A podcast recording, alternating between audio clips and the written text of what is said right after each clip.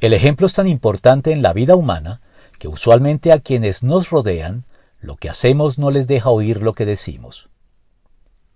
Se atribuye a Albert Einstein la frase que sostiene que la mejor forma de enseñar no es el ejemplo, es la única.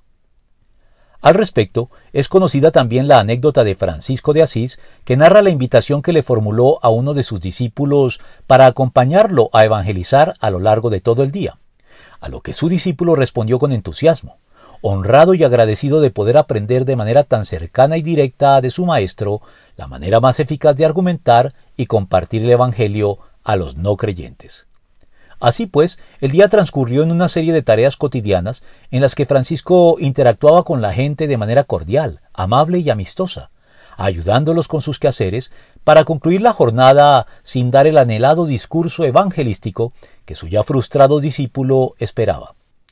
Cuando éste le preguntó en qué momento iban a evangelizar, Francisco le respondió Ya lo hicimos, justificando la frase que se le atribuye que dice Prediquen el Evangelio en todo tiempo, y de ser necesario, usen palabras.